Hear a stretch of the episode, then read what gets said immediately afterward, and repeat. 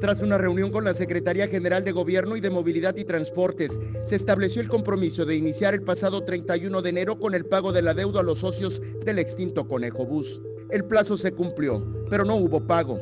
Otra vez fueron timados. Nos hemos comunicado con el, con el, este, con el secretario de Transporte.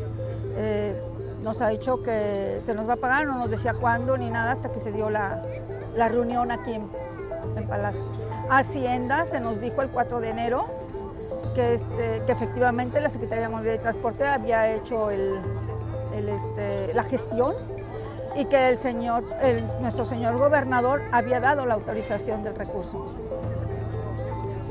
Entonces no entendemos qué pasa. Así, han transcurrido 26 meses desde que se dejó de cumplir el pacto establecido en el año 2009, al formarse la sociedad mercantil en la que se adquirieron diversos compromisos. Los socios del Conejo Bus dejaron de prestar el servicio de transporte a través de las combis, como lo venían haciendo en las rutas 1 y 2. Recibirían un subsidio de 15 mil pesos mensuales. También se consideraba un incremento anual, pero ahora está pendiente el pago de los años 2020, 2021 y lo que va del 2022. La burla ya no es solo hacia nosotros, ¿no? La falta de compromiso y de ética, sino es hacia el señor gobernador, ¿no? ¿Por qué? Porque él ya dio la autorización del pago y, este, y esto es una burla. Fue en su casa precisamente el convenio, los acuerdos. Se le dio un voto más de confianza y lo vuelve a defraudar. Muchos acuerdos y fallidos. Y el último que tuvimos fue el día 18 de enero, aquí precisamente en Palacio, este, a las 11 de la mañana con una autoridad por parte del señor gobernador, representando al señor gobernador, el ingeniero Francisco Javier Obando Cruz, que es este, delegado de Tuxtla, zona centro.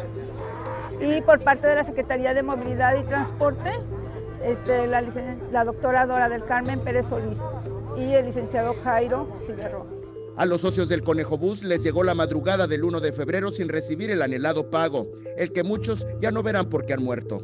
El compromiso es de ella, ¿no? de parte de la Secretaría de Movilidad y Transporte. Este, no estamos suplicando nada, es un compromiso. Somos personas adultas preparadas como para estar uno atrás de ellos.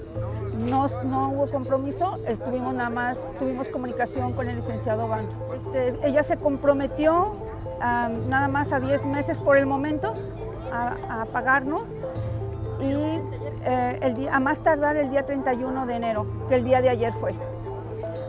Al no haber compromiso del mismo, como ha venido pasando durante estos, estos meses, este, hoy nos estamos manifestando nuevamente. Con imágenes de Christopher Canter, Eric Ordóñez, Alerta Chiapas.